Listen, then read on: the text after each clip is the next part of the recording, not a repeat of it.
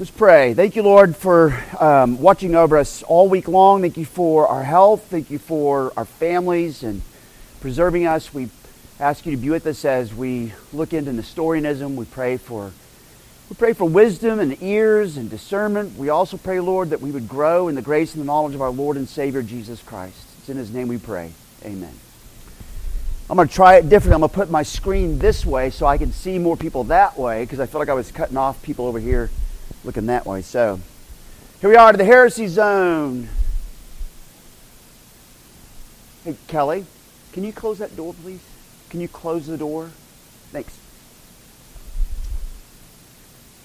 All right, so fifth dimension between that which is known to man, this dimension is vast as space and timeless as infinity. It's a middle ground between light and shadow, between the pit of man's fears and the summit of his knowledge. It's the dimension of imagination. It's all area we call the heresy zone. So there are aims. Oops, let's do this. Anybody remember any of the aims? Any of them for the class? Do what? Yeah, yeah, yeah. Be able to spot more contemporary manifestations. Very good. What else? What are some other aims? Oh, you're cheating. You've got that. Bill has that on his phone. He's looking at it there. That's good. Very good. I'll take it. All right, that's good. All right.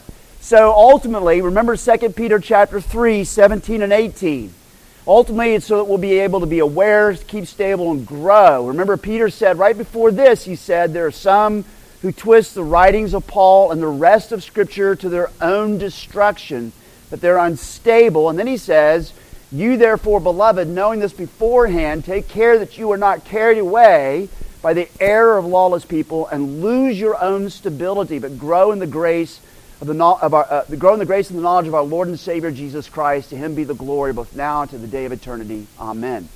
And so, knowing that there are always going to be at some point there are going to be some of these uh, heretical groups, we're aware of that, but we know what our what we're to do. And we're to be the, the ones who are aware, stable, and growing, primarily growing in the grace and the knowledge of Jesus Christ and not part of the, the lawless people who are unstable. Okay? That's the number one. Secondly, become familiar with aspects of our own history uh, by understanding several of the major heretical movements and moments of the first five centuries. Reflect on our own day and place in history. And be equipped to explain to others what we believe and why it is important. So, all of that's significant for us to have in mind, okay? Because sometimes you get a class like this and all it's about is just criticizing.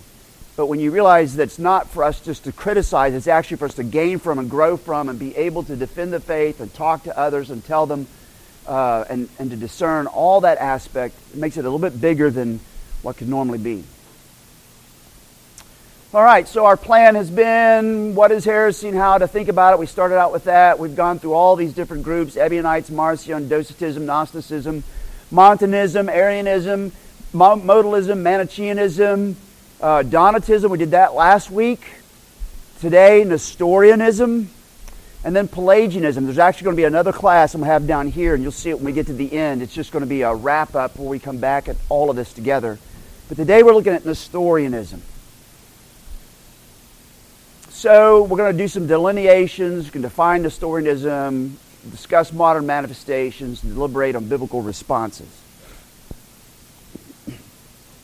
As we've been no- noticing as we go through, most of the various heresies, almost all of them, are answering or trying to answer our Lord's question, Who do you say that I am?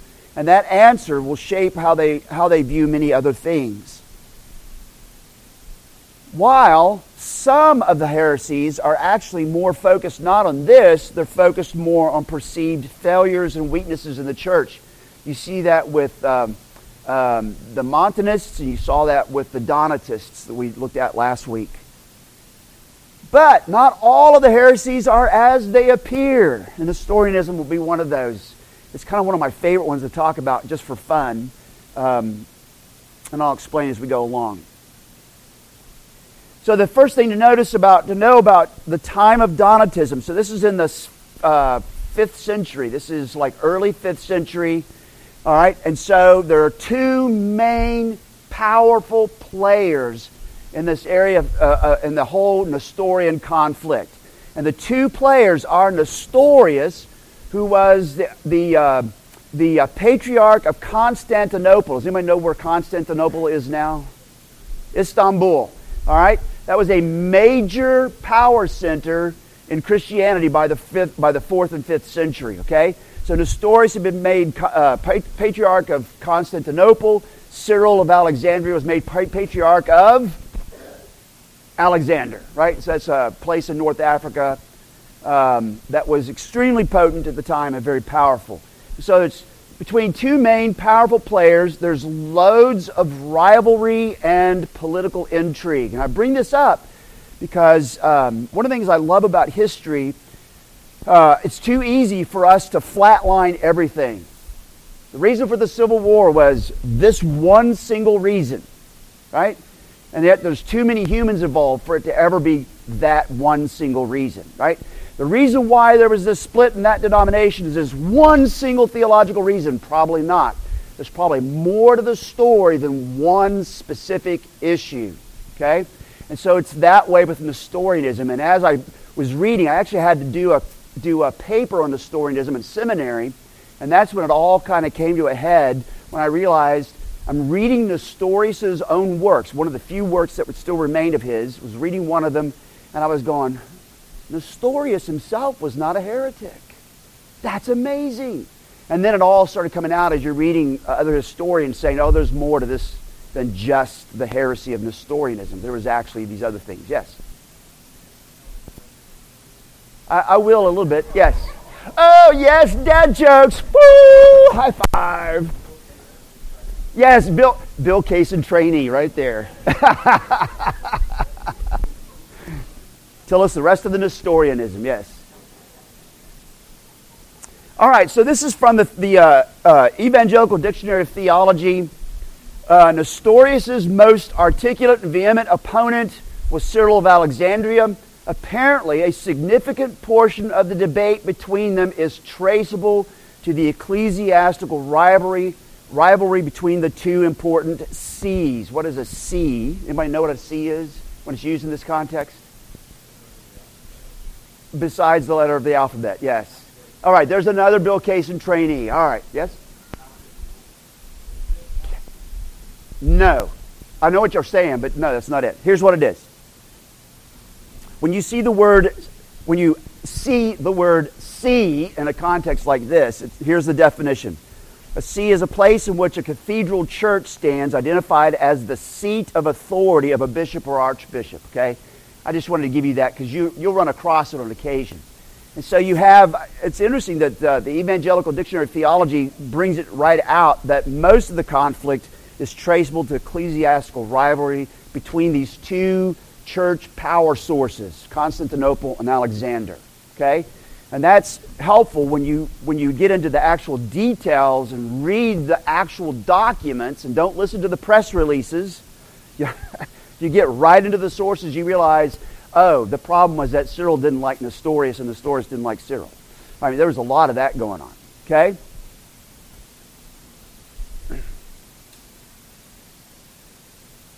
So uh, Nestorius was patriarch of Constantinople. Nestorius was a strong heresy hunter. And I'll give you an example here in just a minute. Um, he, what happened is he, one of the things he did is he crossed the emperor's sister and became a persona non grata um, with the political powers, and that plays into then the conflict over Nestorianism. So at, at uh, Nestorius' inaugural sermon as uh, Patriarch of Constantinople on the 10th of April 428, Nestorius bellowed, Give me, O Emperor, the earth purged of heretics, and I will give you heaven in return. Assist me in destroying heretics, and I will assist you in vanquishing the Persians. Wow. Lots of arrogance in that statement, right? But he was a powerful, very uh, vehement heresy hunter. I find that interesting that the heresy hunter becomes hunted down as a heretic. And that plays out when you when you do when you've been around a while you begin to notice that there's that trend too sometimes the the most vociferous and and and uh, vocal end up tripping all over themselves and become part of a problem So here was the, give you some of this backstory here. In, uh, once he was established as Patriarch of Constantinople, Nestorius um, began to have conflicts with the emperor's sister. The emperor's sister had raised the emperor because the parents had died. She had raised the emperor. So she had extreme power in uh, Rome at that time or in the eastern part of the empire. He begins to have conflicts with her pretty quickly. And one time he shouts out at her something about uh, being a woman, and she responds, and she's she's showing her the, the power of a woman in Christianity because she says something about Mary, Mary being the God bearer, Theotokos. That's the Greek word, and that will come up in a minute. And so Nestorius and uh, Pulcheria, I think her name was, start having head to head clashes. So much so that she had given some things to the church, to the cathedral, and he throws it out. Well, that's never a good thing, right? And then there was a special entrance just for the emperor into the church. Now, I have a problem with that, but there was a special entrance into the church just for the emperor, and she used to come in with the emperor through that entrance. He bolted it shut to keep her from coming in that way, to make her come in with the common people. So you could see he had never read Dale Carnegie's book, How to Win Friends and Influence People, right? So the conflict actually begins on a very personal, relational power struggle long before he's ever declared as a heretic. Okay, he's already got problems. He's already making himself uh, persona non grata so many different ways. Yesterday in our uh, book study, we're reading that book 4040, and so the, we were sitting there talking about it. Well, in that the uh, ninth chapter, the author says, I don't know who said this, but this is a really important statement. It goes along with what he was saying. Here's the statement. It's like this Whatever the issue, the issue is control. And I was, we were just talking about it before, uh, the elders and I were just talking about how many things that feeds into. Whatever the issue that's presented out there, the issue really is control. And that's exactly what you see uh, beginning to happen here with all of this. So before I go on any further, anybody have any questions up to this point? Okay. So, in various ways, uh, Nestorius began to push against the emperor's sister, even excluding her from the places of honor in the church. It was not. Uh, it was at this time he also pushed back against a term being used for Mary, the mother of Jesus, Theotokos, which is just Greek for uh, bearer of God or mother of God. Okay, he began to push against it and started writing and, and preaching and saying maybe we should just call her Christokos Christotaka, something like that, right? Christ bearer instead of God bearer. Okay? And so, as Norman Russell puts in his biography on Cyril of Alexandria, he said this quote, the enmity thus generated was to be a major factor in Nestorius' downfall. The enmity with, enmity with the emperor's sister was to be a major faction, uh, factor in the Nestorius' downfall, for there is little doubt that Pulcheria understood the attacks on the Theotokos, on the God bearer, that language in theology, as a personal affront. When Nestorius began to preach against the title Theotokos, the response was led by people who were close to Pulcheria, their response back, okay? And so you know you're not necessarily in a theological debate when it's being taken personal. This is actually a personal attack on me, and others are siding with her and saying that as well. But I just want you to see how messy this is actually is before it even becomes an issue. So, oh, before I go any further, so any questions at this point? Is everybody tracking with me? Does this? Okay.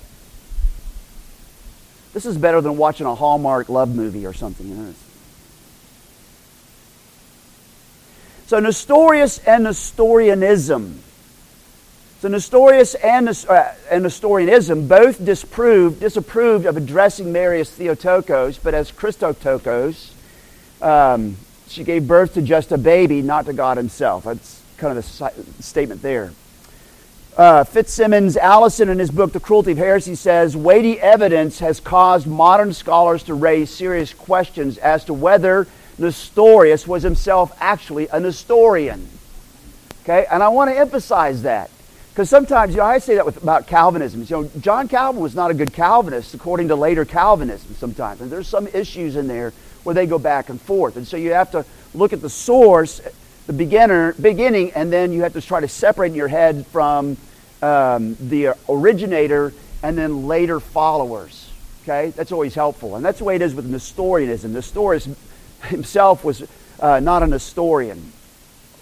But Nestorianism, so there are people who who so as Nestorius is being decried as a heretic, as people start to get vocal, then you have people who are hearing the press releases, hearing all of the secondhand charges against Nestorius, and these people are, are agreeing with the secondhand charges. Yes?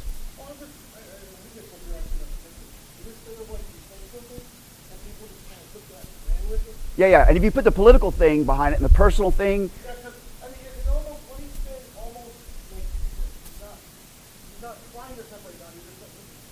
Right, right. Yes. Yes. And so it gets put out in the press, it gets put out in uh, PR that this is who Nestorius is, and he's a heretic, and here's his heresy. And they start mapping out what they think is his heresy, and then whether he said those things or not, and he didn't, um, most of those. And so, but then others hear that and they go, yeah, I agree with Nestorius, or at least how Nestorius is portrayed in the press. Are you picking this up? Right? And so that's what's going on. So Nestorianism separated Christ's divine and human mortal nature after union, after the incarnation. They, uh, the source of the union of the two natures was one will. So here's the point. So Christ is fully God and Christ is fully human, but there's such a divide as you're talking about Jesus that uh, there's a separation, a huge separation and uh, the only thing that unites the divine nature and the human nature is one will. Okay? And it's that they, the, the divine nature and the human nature have one will. Does anybody have any, anybody hear anything in that statement that maybe gives you pause and makes you go, hmm? Anybody saying, hmm? Yeah, I mean, there's, there's a huge problem in the statement as it's being laid out because it separates, it divides Jesus and creates almost a schizophrenic person. A fully divine nature that's totally separate from the fully human nature. The only thing that unites them is the super glue of the will. Okay, that becomes an issue. And that's the issue where the fight actually goes. But it gets thrown back on Nestorius all the time. So Nestorianism is a chronological, do- a Christological doctrine that emphasizes a distinction between the human and divine persons of Jesus. It was advanced by Nestorius. There's the time frame. Nestorius' teaching uh, brought him into conflict with other prominent church leaders, most notably Cyril of Alexandria, who, who criticized especially his rejection of the title Theotokos, the bringer forth of God or the bearer of God, the mother of God, for Mary, the mother of Jesus. Nestorius and his teachings were eventually condemned as heretical at the Council of Ephesus in 431, which led to the Nestorian schism. Churches supporting Nestorius broke off and went off with uh, uh, from the rest of the Christian church, went off into Persia and modern day Iran and Iraq, and they're, they're still there. They still have a, a large uh, movement there. So, yes.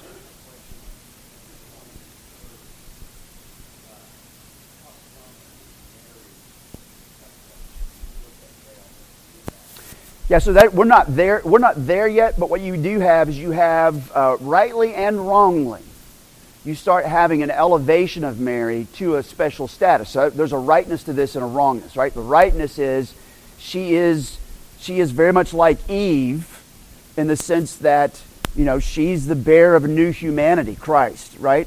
And so uh, and she's faithful to God. Behold, the handmaiden of the Lord, let be done to me according to your word. There's lots of reasons to give thanks for her and praise for her, right? But now you, are moving in this time frame. You're starting to move to the invocation of the saints, and you're starting to move, which would therefore be Mary as well. So there's the wrong aspect, right? So Ann and I were looking at John 2 the other day, John 2, 1 through 11, where Mary tells Jesus, you know, it's the, the wedding at Cana, right?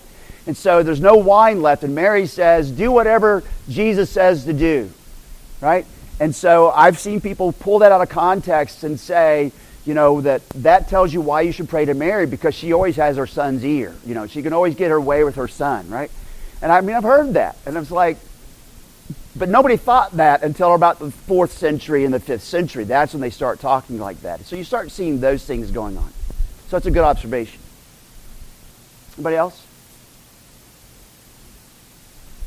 All right, many of Nestorius' supporters relocated to the, uh, the Sassanian Empire where they affiliated with the local Christian community known as the Church of the East. Over the next decades, the Church of the East became increasingly Nestorian in doctrine, leading to uh, it becoming known alternatively as a Nestorian church.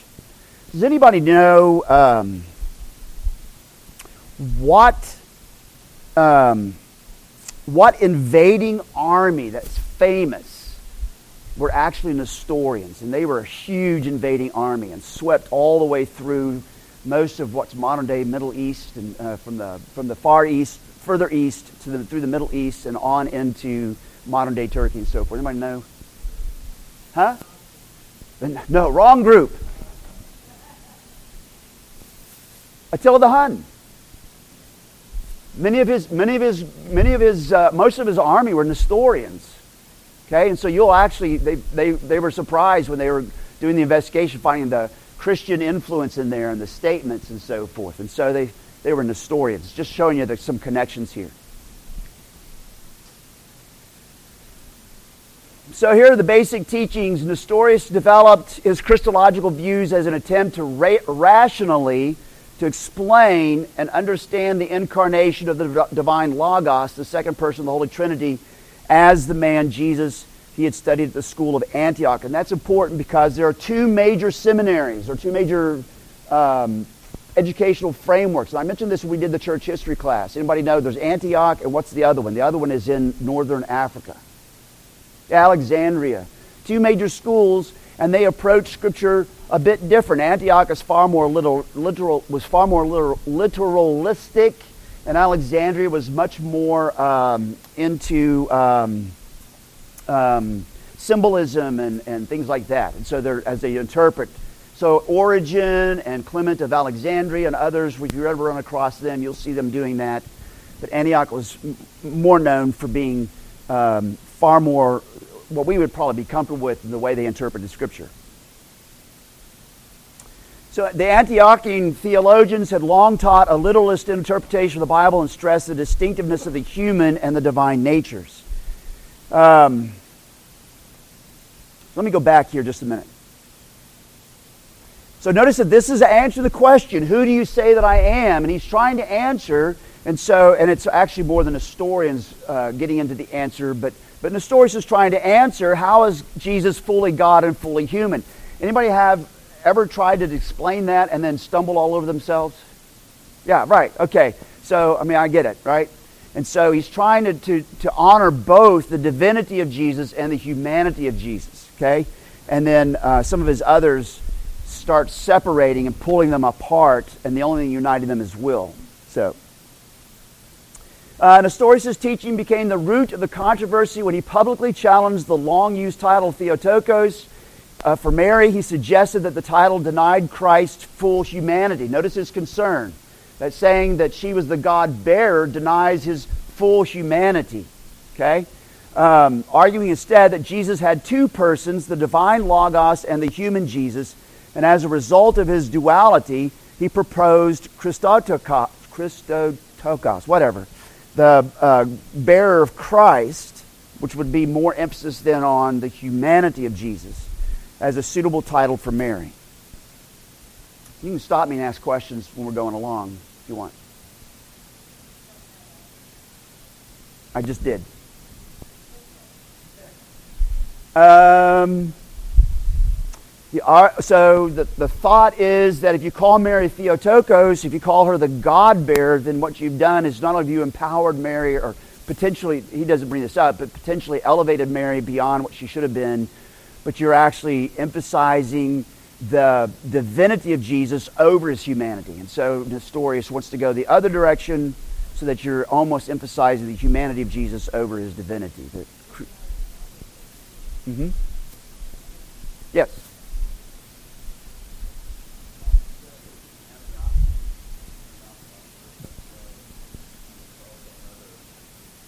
There's a Greek Orthodox and the Antiochian Orthodox, yeah. Oh, no. Not really, no. Uh, the Antiochians are more, uh, they are literally from, um, the, the source is from Antioch, but it's more open to Western, to Western folks. And so you'll find them more inviting. So the, the Orthodox Church in America is another example of that. They're, they're far more inviting to Westerners. The Greeks don't like Westerners very often, you know. So I noticed when I was at a Greek Orthodox church one time, there's nothing on the outside to tell you when they meet because they don't want you to know. Now, I don't know about St. George's, but, but I, that was been my experience, yes.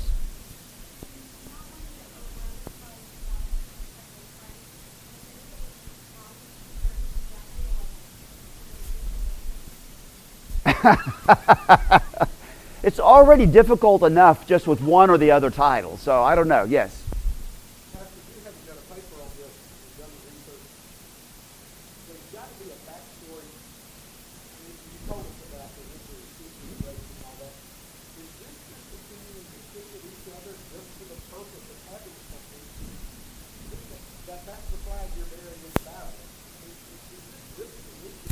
Well, so, well, so that's what I was saying about the difference between Nestorius and Nestorianism. Nestorius, there's a rivalry going on. Nestorianism, it's about these issues. And so, so that, those things happen. Like we talked about last week, the Donatists, the Donatism morphed from being a theological issue to being a social revolutionary issue that was with bloodshed, right? So these things shift and they change in that way. So to answer your question, I'm probably not answering it well, but, but that's kind of what's going on there.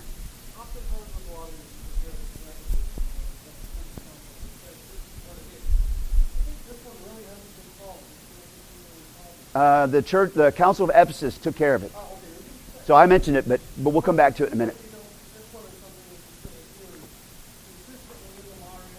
Yes. It is a tough thing. Yeah. It is tough. There was council. Council of Ephesus. We'll talk about it in a minute. All right, so Cyril of Alexandria was patriarch of Alexandria from 412 on. He strongly refuted Arianism and Nestorianism in his writings he wrote an article, or he wrote a, a source, a work called um, 12, maybe it was 12 Denunciations of Nestorianism or something like that. And he spoke really harshly in those. Um, uh, um, and that's where that really begins to come to a head, is in that writing. Uh, his major writings also include a defense of Christianity against paganism and attacks. I think he's got a cool beard, by the way if that icon, if that icon is close to representation. So um, the Council of Ephesus is at uh, Ephesus, clearly, right? So this is just right here. When you think about Ephesians, it's right on the coast right there, or it was. It's not anymore.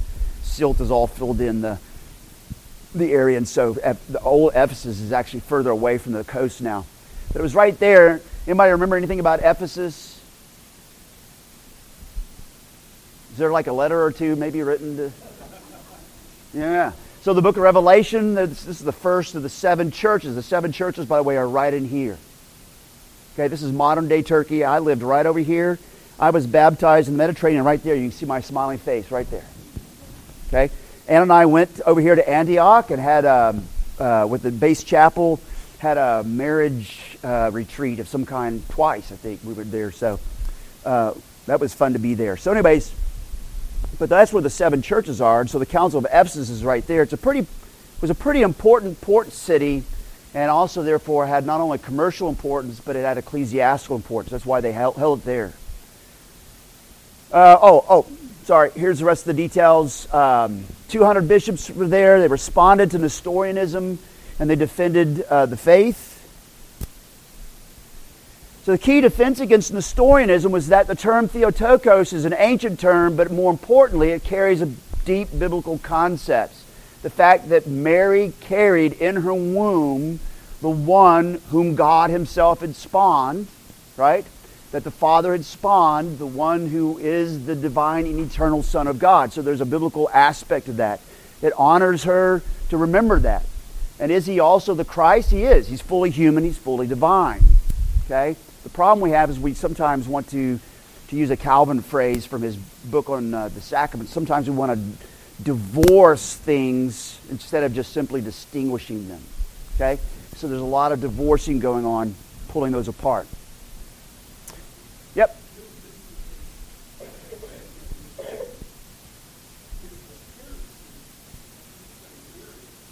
No. Yeah. Yeah. Yeah. Yeah. But but Mary ends up ends up uh, uh, being targeted in drive-by shootings, so to speak. Yeah.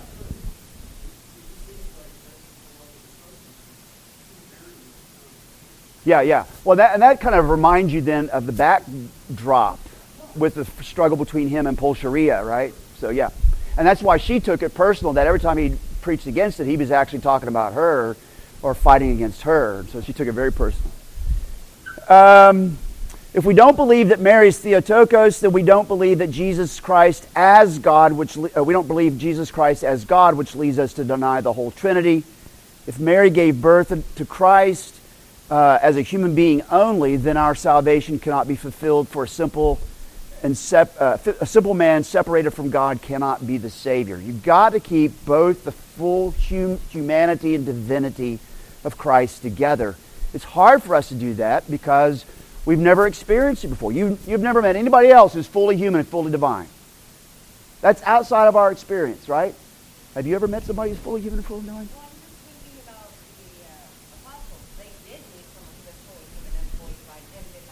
yeah, yeah, yeah, yeah, yeah, yeah. So right. Even if we did, it wouldn't matter. Right, right. Yeah, good point. Yeah, it would be hard. I, I did. I kind of put my head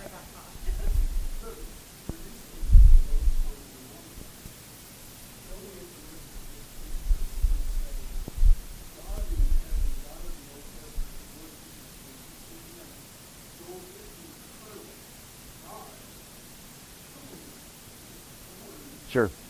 Yes. Right. Yet.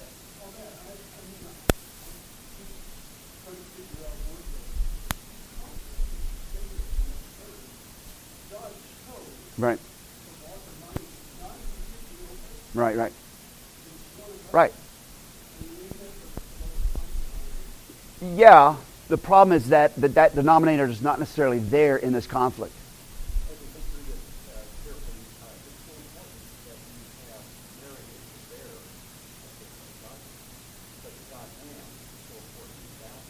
Right.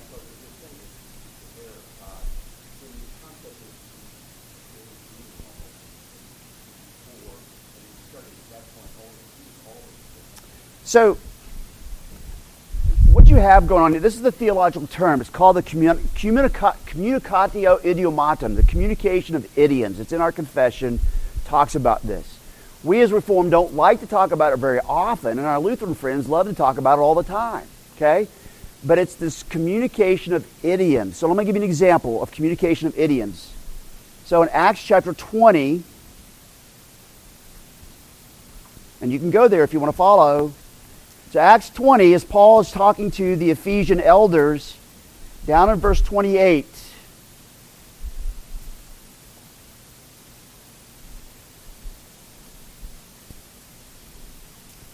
Paul says, pay careful attention to. Okay, I'll wait till everybody gets there. Pay careful attention to yourselves and to all the flock in which the Holy Spirit has made you overseers to care for the church of God, which he obtained with his own blood. Now, can God, as God, bleed? No. How did God obtain the church with his own blood? It's called the communication of idioms. It's God in the flesh, right? And so to call Mary Theotokos, the God bearer, is a very biblical concept in the same way that what Paul just said is a very biblical concept. You can also call her Christotokos, the Christ bearer, talk about the humanity. The problem came with, no, I don't want to do that because I think it goes too far this way. So there's a, you know, concerns about abuse and so forth. But there's a, there's a rightness to the, some of those statements. And what you have to do is you have to make sure you don't fall off the horse this side or that side. Okay? Does that make sense? So you can say those things, but you got to make sure you have that biblical context. Yes.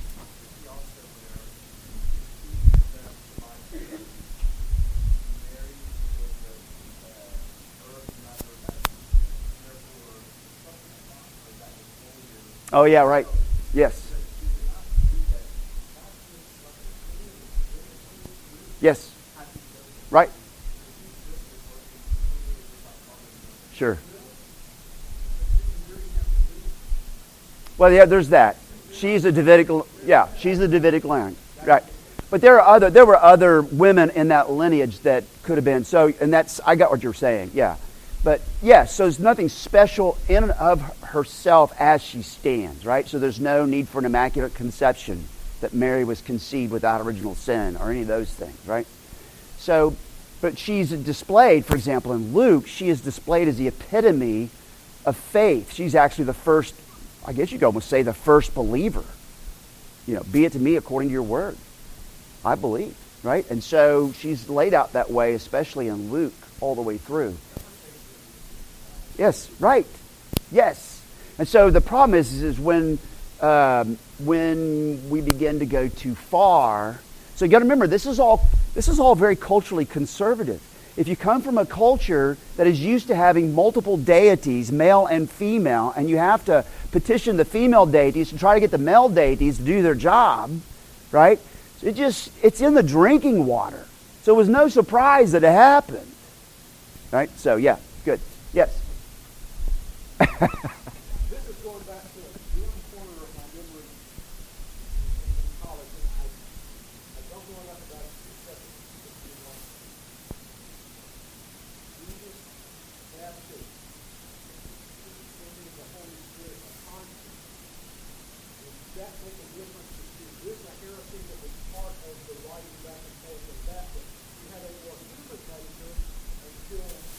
Oh, oh, that would be yes, that would be a full. Yeah, that would be a full blown heresy. Yeah. I didn't say you did. Yes. Uh, it, it, they all fit together. Yeah. In fact, uh, oh, there's lots of names. Yeah, but but you bring one. So Nestorianism uh, becomes Nestorianism becomes too close to adoptionism. Anybody remember adoptionism? That here's this human who becomes adopted into the divinity, right? So it all bumps into some of those things, right? And so that's what you have. Part of that aspect is going on as well. Great. All right, so uh, the Council of Ephesus affirmed that Mary is Theotokos, excommunicated Nestorius in his writings, and affirmed that Christ is the incarnated Logos and we cannot separate the human. And here's the key point you cannot separate the human and the divine nature of Christ after the incarnation. There's an actual theological term for the union. Anybody ever heard of the hypostatic union? Right? The union of the persons. Right? It's not a muddling, not a confusing like you did when, you know, when, um, when Pam made biscuits yesterday. Thank you for the biscuits. They were yummy. Right? And for the gravy. Thank you, Cindy. Right? But when she made the biscuits and she put all the stuff in there, she began to start whipping that stuff up and it confused it all together, right? So that's how you got the great biscuit. So you don't want to confuse the divinity and the humanity, right? It's not an egg that you crack and put in and start mixing up, okay? But you cannot divide them.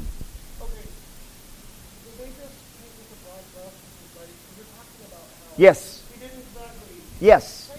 Yes. Happens all the time. Happens all the time. As soon as you are declared persona non grata by any group of people, your writings are usually thrown out. Yeah.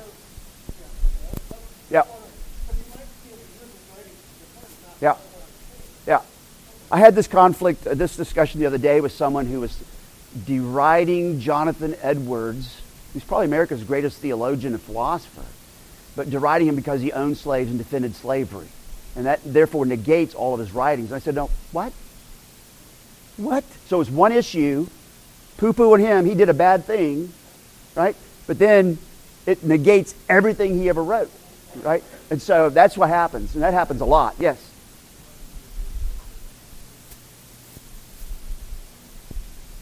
Eleven hundred years? Oh, oh.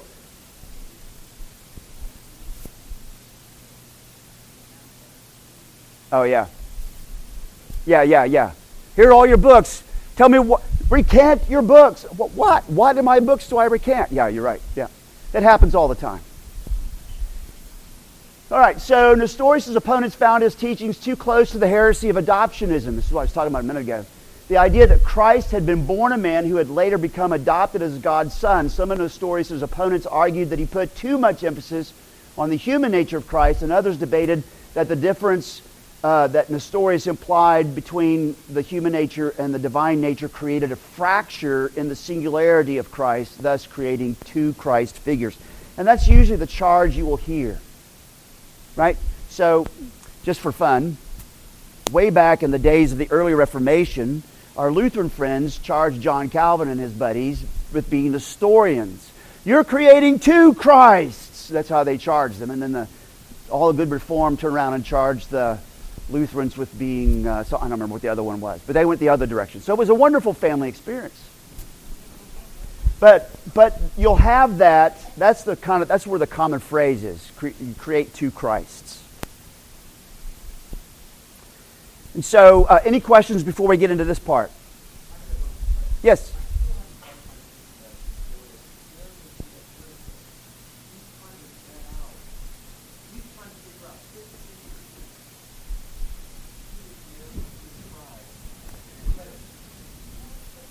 That's what I was.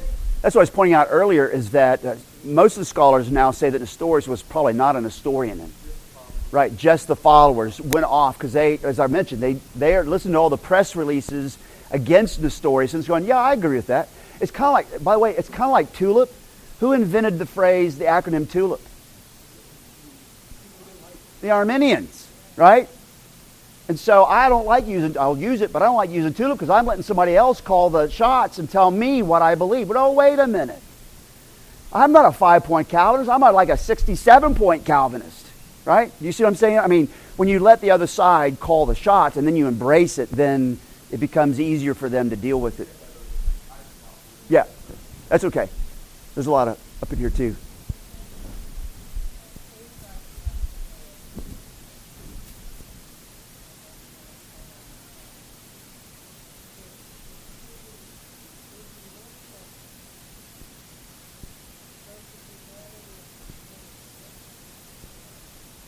One Christ. Yes.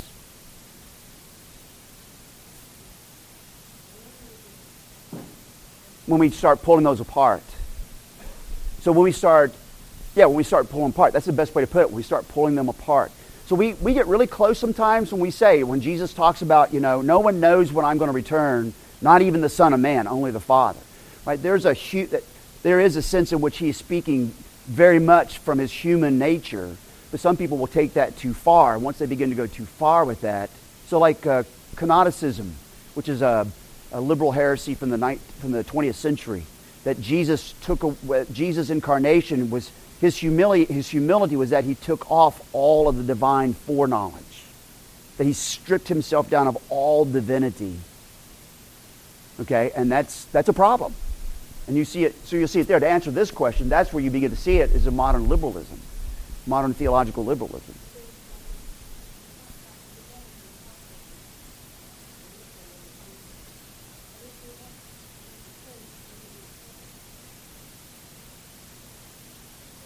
They, they who?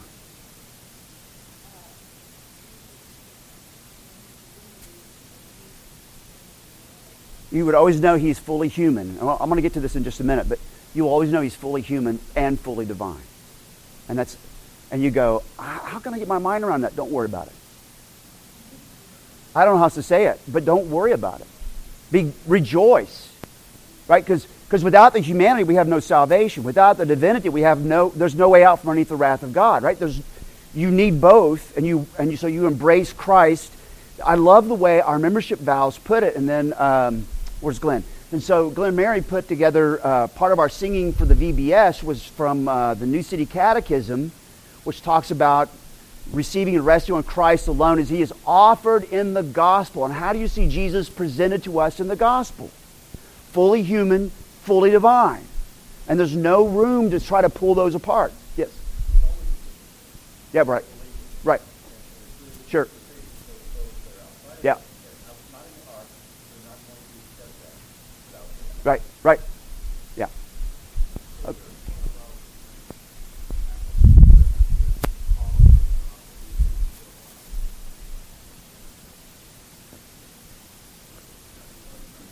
Well, yeah, I mean, you know, so, so, you know, Luther was a Calvinist.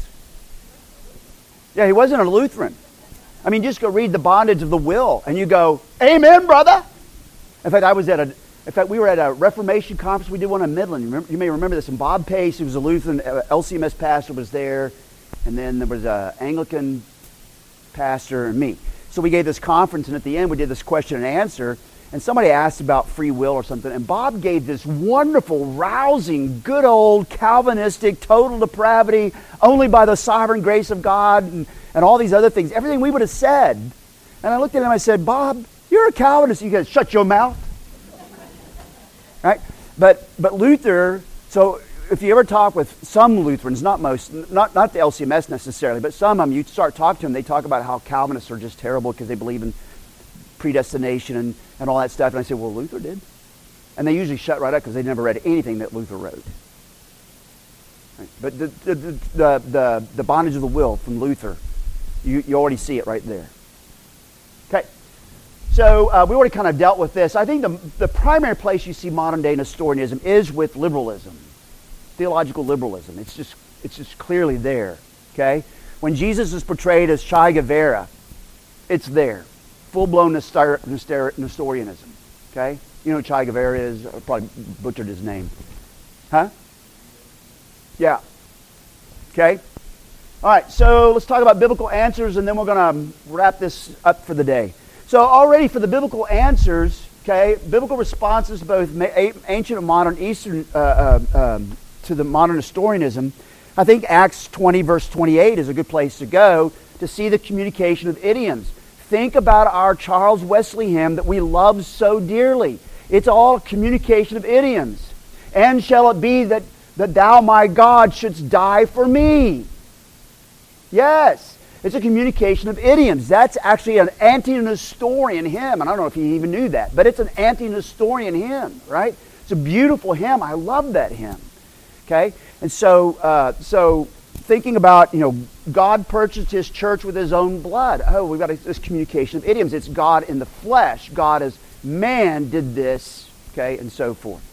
Um, again, you, another go-to is Philippians, of course, chapter 2, his humility, humbling himself to the Father and dying on the cross. Can you think of any other biblical responses to Nestorianism, to separating Christ's uh, humanity and his divinity?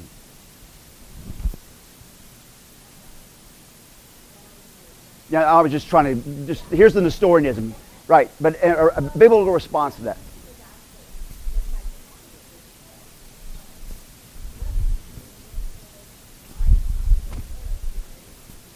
Yep. Yeah. Yeah.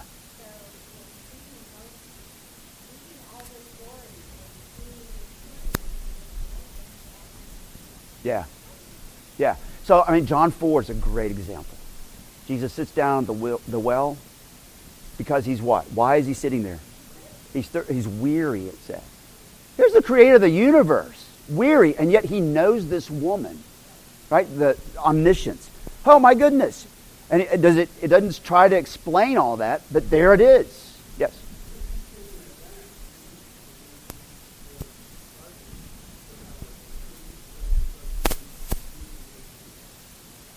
Limited, yes. Yeah. Yeah.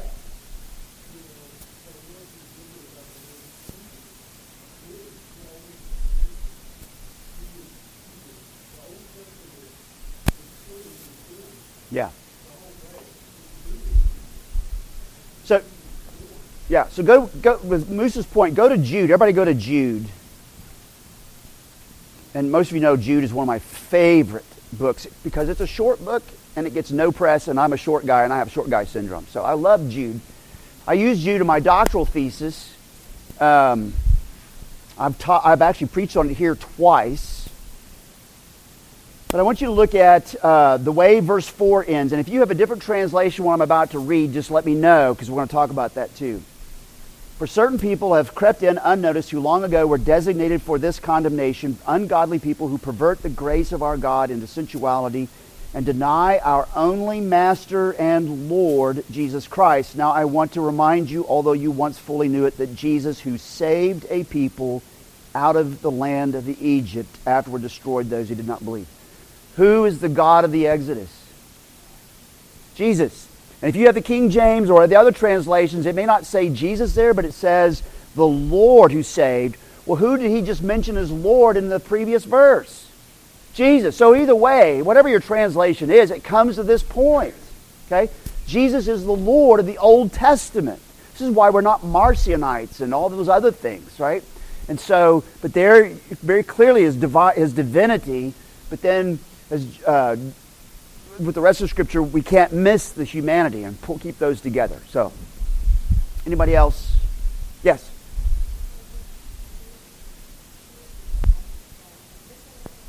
Yes.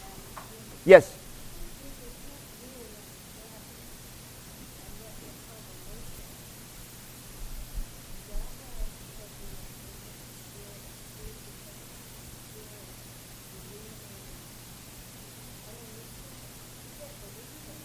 Right, that's what Fred was saying. That get faith is a gift. Yeah, and Janelle's back there shaking her head yes to you. So, yes, yeah, yeah. I love the way the shorter. Yes, David. I love the way the shorter catechism puts it because this is, this is historical. This goes all the way, way, way back to the Council of Ephesus. Okay, so this is, we, we do not hate church history. We love church history. We love our roots as a church. Okay? And so here's the statement Who is the Redeemer of God's elect? The only Redeemer of God's elect is the Lord Jesus Christ, who, being the eternal Son of God, became man, and so was and continueth, ongoing tense here, continueth to be God and man in two distinct natures and one person forever. There's the hypostatic union. Okay? And notice that last one forever. There will never be a day when he will take off his humanity and say that was discardable. Here, let me fold it up and shove it in the drawer, right? He will always be, that's part of his sacrifice for us, is the incarnation. He became human because being human is not a bad thing. He became part of creation because creation is not evil, right? And so I just want to emphasize that. It's a little bit over on the other side, but it's the two natures, but one person forever. And that's where we, that's where we stand. And then it goes on to say, how did Christ, being the Son of God, become man? Christ, the Son of God, became man by taking to himself a true body and a reasonable soul, being conceived by the power of the Holy Ghost in the womb of the Virgin Mary and born of her, yet without sin. I think those two shorter catechism questions and answers really hit the nail right smack on the head and why we're not Nestorians. David. Yes.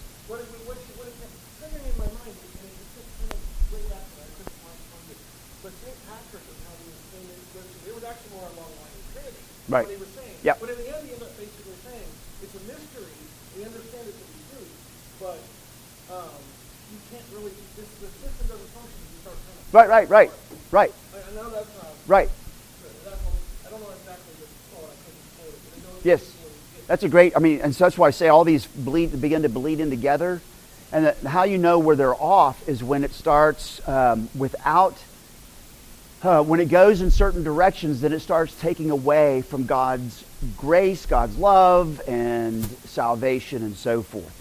So, thinking about Nestorianism, if what unites the divine and the human is the will, then the human will is very important, and you can will yourself then into right relationship with God. Anybody hear Pelagius in there? Right? So we'll talk about Pelagianism next week. That was my segue. Boop, boop. Yes.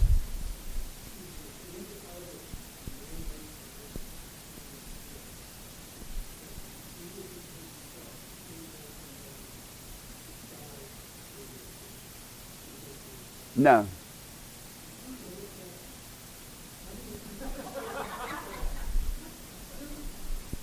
Yeah, why would they make it up? Yeah. You'd rather, I'd rather have, you know, most of us probably at our hearts really would rather have, you know, that we can pull ourselves up our own bootstraps and make ourselves divine, right? And so, yeah. So, with all of this in mind, and we don't have time to answer all these questions, but with all this in mind, how should this impact our faith, our relationships, our devotion and worship. Cindy keeps coming back to that. How should it affect our devotions worship? How should it affect our assurance of salvation? going and realizing here's the eternal Son of God, and he had no problems becoming fully human. Why? For us and for our salvation. And he will always be there for us and our salvation. Where's your assurance? In him and in the incarnation. Somebody asked me the other day, Where's your assurance? And I said, Well, they said, Is it in your experience? I said, Oh, I've had lots of experiences, but none of them are very assuring, trust me. Right? My assurance is in Christ, who he is and what he's done for us, right? And then uh, also, how does this impact your perception of humanness? You get back to the incarnation, it should change the whole way you see being human and other human beings. So, but I don't have time. So next week we will do Pelagianism. Uh, and then I'm going to do one more after that, and it's going to be a review and application. We'll actually work back through some of these very quickly and give you some time to, to, to now that you've thought about them more, you can think about some other aspects to these. So, any questions before I go? Any comments before we stop? Okay. Let's pray. Lord Jesus Christ, eternal Son of God, it's amazing that you became fully human. God and man in two distinct natures in one person forever. You did this for us, for our salvation. You did this to glorify the Father and enjoy Him forever. You did this, Lord, and we often don't remember it. When Monday comes and Tuesday comes, we're off somewhere else doing other things and we forget. But what amazing, what an amazing story, what amazing truth. As Charles Wesley said, we are awed that thou, my God, shouldst die for me. Lord, we pray that you would draw us close to you. You would draw, bring us to appreciate more and more who you are, what you have done, are doing, and will do for your people. Bless us now as we enter into the worship. We pray for your spirit to fill us that we may truly worship you in spirit and in truth. In your name, Jesus, we pray. Amen.